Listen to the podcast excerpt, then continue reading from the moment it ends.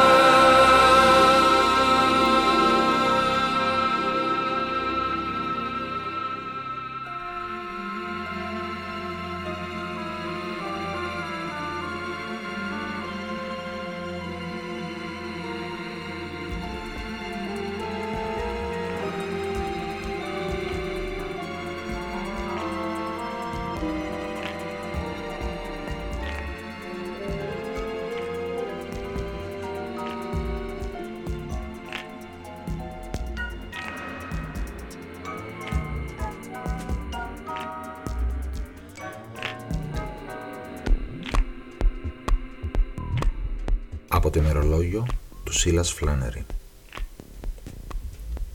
Πάνω σε μια αναπαυτική καρέκλα, στη βεράντα ενός σαλέ, στο βάθος της κοιλάδας, είναι μια νέα γυναίκα που διαβάζει.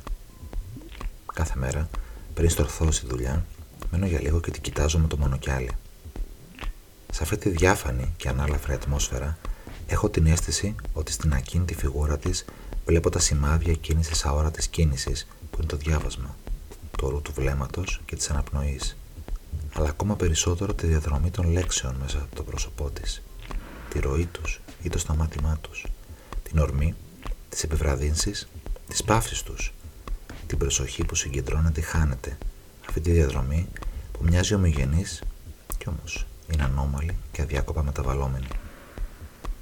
Πόσα χρόνια έχουν άραγε περάσει από την εποχή που και εγώ μπορούσα να επιτρέπω στον εαυτό μου ένα άδολο διάβασμα; Πόσα χρόνια πάνε που δεν μπορώ να αφαιθώ σε ένα βιβλίο που έγραψαν άλλοι χωρίς να με απασχολούν καθόλου όσα πρέπει να γράψω εγώ ίδιος. Γυρίζω το κεφάλι μου και βλέπω το γραφείο που με περιμένει. Τη μηχανή με το χαρτί έτοιμο στον κύλινδρο. Το κεφάλαιο που πρέπει να αρχίσω. Από την εποχή που έγινε ένας δεσμότης του γραψίματος, η χαρά της ανάγνωσης έχει πάψει να υπάρχει για μένα. Αυτά που κάνω έχουν σαν στόχο την ψυχική κατάσταση αυτής της γυναίκας που κάθεται στην αναπαυτική καρέκλα, έτσι όπως την καδράρει ο φακός του μονοκιαλιού μου, και είναι μια ψυχική κατάσταση απογορευμένη σε μένα. Κάθε μέρα, πριν καθίσω να δουλέψω, κοιτάζω τη γυναίκα στην αναπαυτική καρέκλα. Λέω στον εαυτό μου ότι το αποτέλεσμα της αφύσικης προσπάθειας που καταβάλω γράφοντας πρέπει να είναι η αναπνοή αυτής της αναγνώστριας. Η ίδια η πράξη της ανάγνωσης που γίνεται μια φυσική διεργασία. Το ρεύμα που φέρνει τις φράσεις να αγγίζουν το φίλτρο της προσοχής της, να σταματάνε για μια στιγμή πριν να απορροφηθούν από τα κυκλώματα του εγκεφάλου της, πριν εξαφανιστούν και μεταβληθούν σε εσωτερικά φαντάσματα, σε ό,τι για αυτήν είναι πιο δικό της, σε ό,τι δεν είναι δυνατό να πάρουν οι άλλοι. Άλλες φορές κυριαρχεί πάνω μου μια παράλογη επιθυμία θα ήθελα η φράση που γράφω να είναι εκείνη που η γυναίκα διαβάζει την ίδια στιγμή. Η ιδέα αυτή μου υποβάλλεται τόσο πολύ, ώστε πείθω τον εαυτό μου ότι κάτι τέτοιο συμβαίνει στην πραγματικότητα. Γράφω βιαστικά τη φράση, σηκώνομαι, πηγαίνω στο παράθυρο, στρέφω τα κιάλια μου για να ελέγξω την επίδραση της φράσης μου στο βλέμμα της, στις ρητίδε των χιλιών της, στο τσιγάρο που ανάβει, στις μετατοπίσει του κορμιού της πάνω στην καρέκλα, στα πόδια της που μένουν σταυροπόδι ή τεντώνονται. Άλλες φορές μου φαίνεται ότι η απόσταση ανάμεσα στο γράψιμό μου και στο διάβασμά της είναι αδύνατο να ξεπεραστεί. Πως οτιδήποτε εγώ γράφω έχει πάνω του τη σφραγίδα της ψευτιάς και της ασυνέπειας. Αν όλα όσα γράφω εμφανίζονται στη λέει επιφάνεια της σελίδας που εκείνη διαβάζει, θα έκαναν εκείνο τον ενοχλητικό θόρυβο που κάνει να ανέχει πάνω στο γυαλί, και εκείνη ανατριχιάζοντας θα εξφενδόνιζε το βιβλίο της μακριά. Άλλες φορές πάλι Πείθαμε ότι η γυναίκα διαβάζει το αληθινό μου βιβλίο. Εκείνο που καιρό τώρα θέλω να γράψω, αλλά δεν θα καταφέρω ποτέ να γράψω. Πείθαμε ότι αυτό το βιβλίο είναι εκεί κοντά της, λέξη προς λέξη. Το βλέπω στο βάθος του μονοχελιού μου, αλλά δεν μπορώ να διαβάσω τι γράφει. Δεν μπορώ να μάθω τι έγραψε εκείνο το εγώ μου, που δεν κατάφερα ούτε θα καταφέρω ποτέ να γίνω. Δεν έχει νόημα να καθίσω πάλι στο γραφείο μου, να προσπαθήσω να μαντέψω να αντιγράψω το αληθινό μου βιβλίο που εκείνη διαβάζει. Οτιδήποτε γράψω θα είναι ψεύτικο σε σχέση με το αληθινό μου βιβλίο που κανένας εκτός από εκείνη δεν θα διαβάσει ποτέ. Και αν έστρεφε και εκείνη τα κέλια της πάνω μου ενώ γράφω, όπως εγώ την κοιτάζω ενώ διαβάζει, κάθομαι στο γραφείο μου με τις πλάτες στραμμένες στο παράθυρο και να που αισθάνομαι πίσω μου δύο μάτια να παρακολουθούν την πλημμύρα των φράσεων που οδηγούν το διήγημα σε κατευθύνσεις που δεν ελέγχω. Οι αναγνώστες είναι οι βρικόλακέ μου. Νιώθω ένα ολόκληρο πλήθος αναγνωστών να ρίχνουν το βλέμμα τους πάνω από τους ώμους μου και να κάνουν δικές τους σιγά σιγά τις λέξεις που καταγράφονται πάνω στο χαρτί. Δεν είμαι ικανός να γράψω αν κάποιος με κοιτάζει. Νιώθω ότι όλα όσα γράφω δεν μου ανήκουν. Θέλω τότε να εξαφανιστώ. Να αφήσω στην αναμονή που βλέπω στα μάτια τους μονάχα το χαρτί που έχω μέσα στη μηχανή. Το πολύ πολύ και τα δάχτυλά μου που χτυπούν τα πλήκτρα. Πόσο ωραία θα έγραφα αν δεν υπήρχα. Αν ανάμεσα στην άσπρη σελίδα και τον αναβρασμό των λέξεων και των ιστοριών που παίρνουν μορφή και εξαφανίζονται χωρίς κανένας να τις γράψει, δεν έμπαινε στη μέση εκείνο το ενοχλητικό διάφραγμα που είναι ο εαυτός μου. Το στυλ, το γούστο, η προσωπική φιλοσοφία, η υποκειμενικότητα, η παιδεία, η βιωμένη εμπειρία, η ψυχολογία, το ταλέντο, τα κόλπα του επαγγέλματος. Όλα τα στοιχεία που κάνουν όσα γράφω να αναγνωρίζονται σαν δικά μου φαίνονται ένα κλουβί που περιορίζει τις δυνατότητές μου. Αν ήμουν μονάχα ένα χέρι, ένα χέρι ακροτηριασμένο που κρατάει μια πένα και γράφει, ποιος θα κινούσε ένα τέτοιο χέρι, το ανώνυμο πλήθος, το πνεύμα των καιρών, το συλλογικό ασυνείδητο, δεν ξέρω. Όχι, δεν θα ήθελα να καταργήσω τον εαυτό μου, απλά και μόνο για να γίνω το φερέφανο κάποιου ορισμένου πράγματος, αλλά μονάχα για να μεταδώσω όσα μπορούν να γραφτούν και περιμένουν να γραφτούν. Όσα μπορεί κάποιος να διηγηθεί, αλλά κανένας τελικά δεν διηγείται. Ίσως η γυναίκα που παρατηρώ με το μονοκιάλι μου να ξέρει αυτό που θα έπρεπε να γράψω. Ή μάλλον δεν το ξέρει, γιατί περιμένει από μένα να της γράψω εκείνο που δεν ξέρει. Αυτό που εκείνη ξέρει με σιγουριά είναι η αναμονή της. Εκείνο το κενό που οι λέξεις μου θα έπρεπε να γεμίσουν.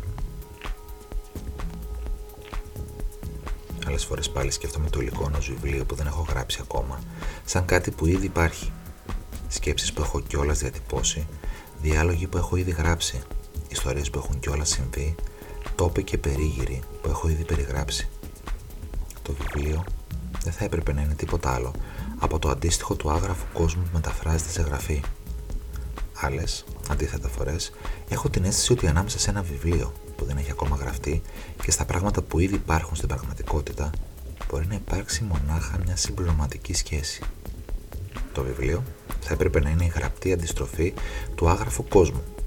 Το υλικό του θα έπρεπε να είναι ό,τι δεν υπάρχει ούτε θα υπάρξει ποτέ στην πραγματικότητα, παρά μόνο αν γραφτεί, αλλά που η απουσία του μα γίνεται αυτόματα αισθητή από την ίδια την ατέλεια του υπάρχοντος. Παρατηρώ ότι είτε με τον έναν είτε με τον άλλο τρόπο συνεχίζω να στρεφογυρίζω γύρω από την ιδέα της αλληλοεξάρτησης ανάμεσα στον άγραφο κόσμο και το βιβλίο που θα έπρεπε να γράψω. Αυτός είναι και ο λόγος που η συγγραφή μου φαίνεται σαν μια εξαιρετικά υπεύθυνη εργασία, της οποίας το βάρος με συνθλίβει. Ακουμπώ το μάτι μου στο μονοκιάλι και το στρέφω στην αναγνώστρια. Ανάμεσα στα μάτια της και τη σελίδα πετάει μια άσπρη πεταλούδα. Οτιδήποτε και αν διάβαζε εκείνη, τώρα είναι η πεταλούδα αυτή που κέρδισε την προσοχή της. Ο άγραφος κόσμος βρίσκει την πεμπτουσία του σε εκείνη την πεταλούδα. Πρέπει να μπορέσω να γράψω κάτι με ακρίβεια, κάτι το συνοπτικό, το ελαφρύ.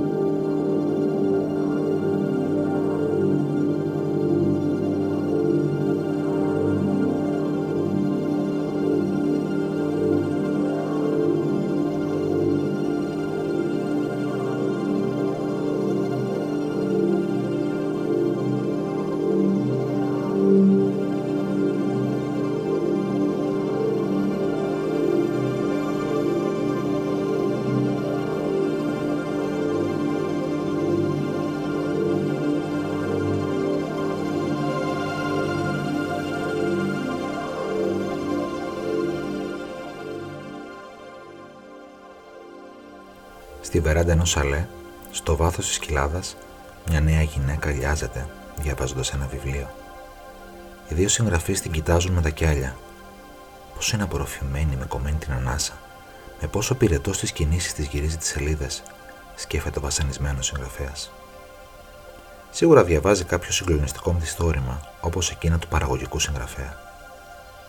Πώ είναι απορροφημένη, σχεδόν παραμορφωμένη από την πολλή σκέψη, σαν να βλέπει να ανοίγεται μπροστά της μια βαθιά κρυμμένη αλήθεια, σκέφτεται ο παραγωγικός συγγραφέας. Σίγουρα διαβάζει ένα βιβλίο γεμάτο κρυφά νοήματα, όπως εκείνο του βασανισμένου συγγραφέα.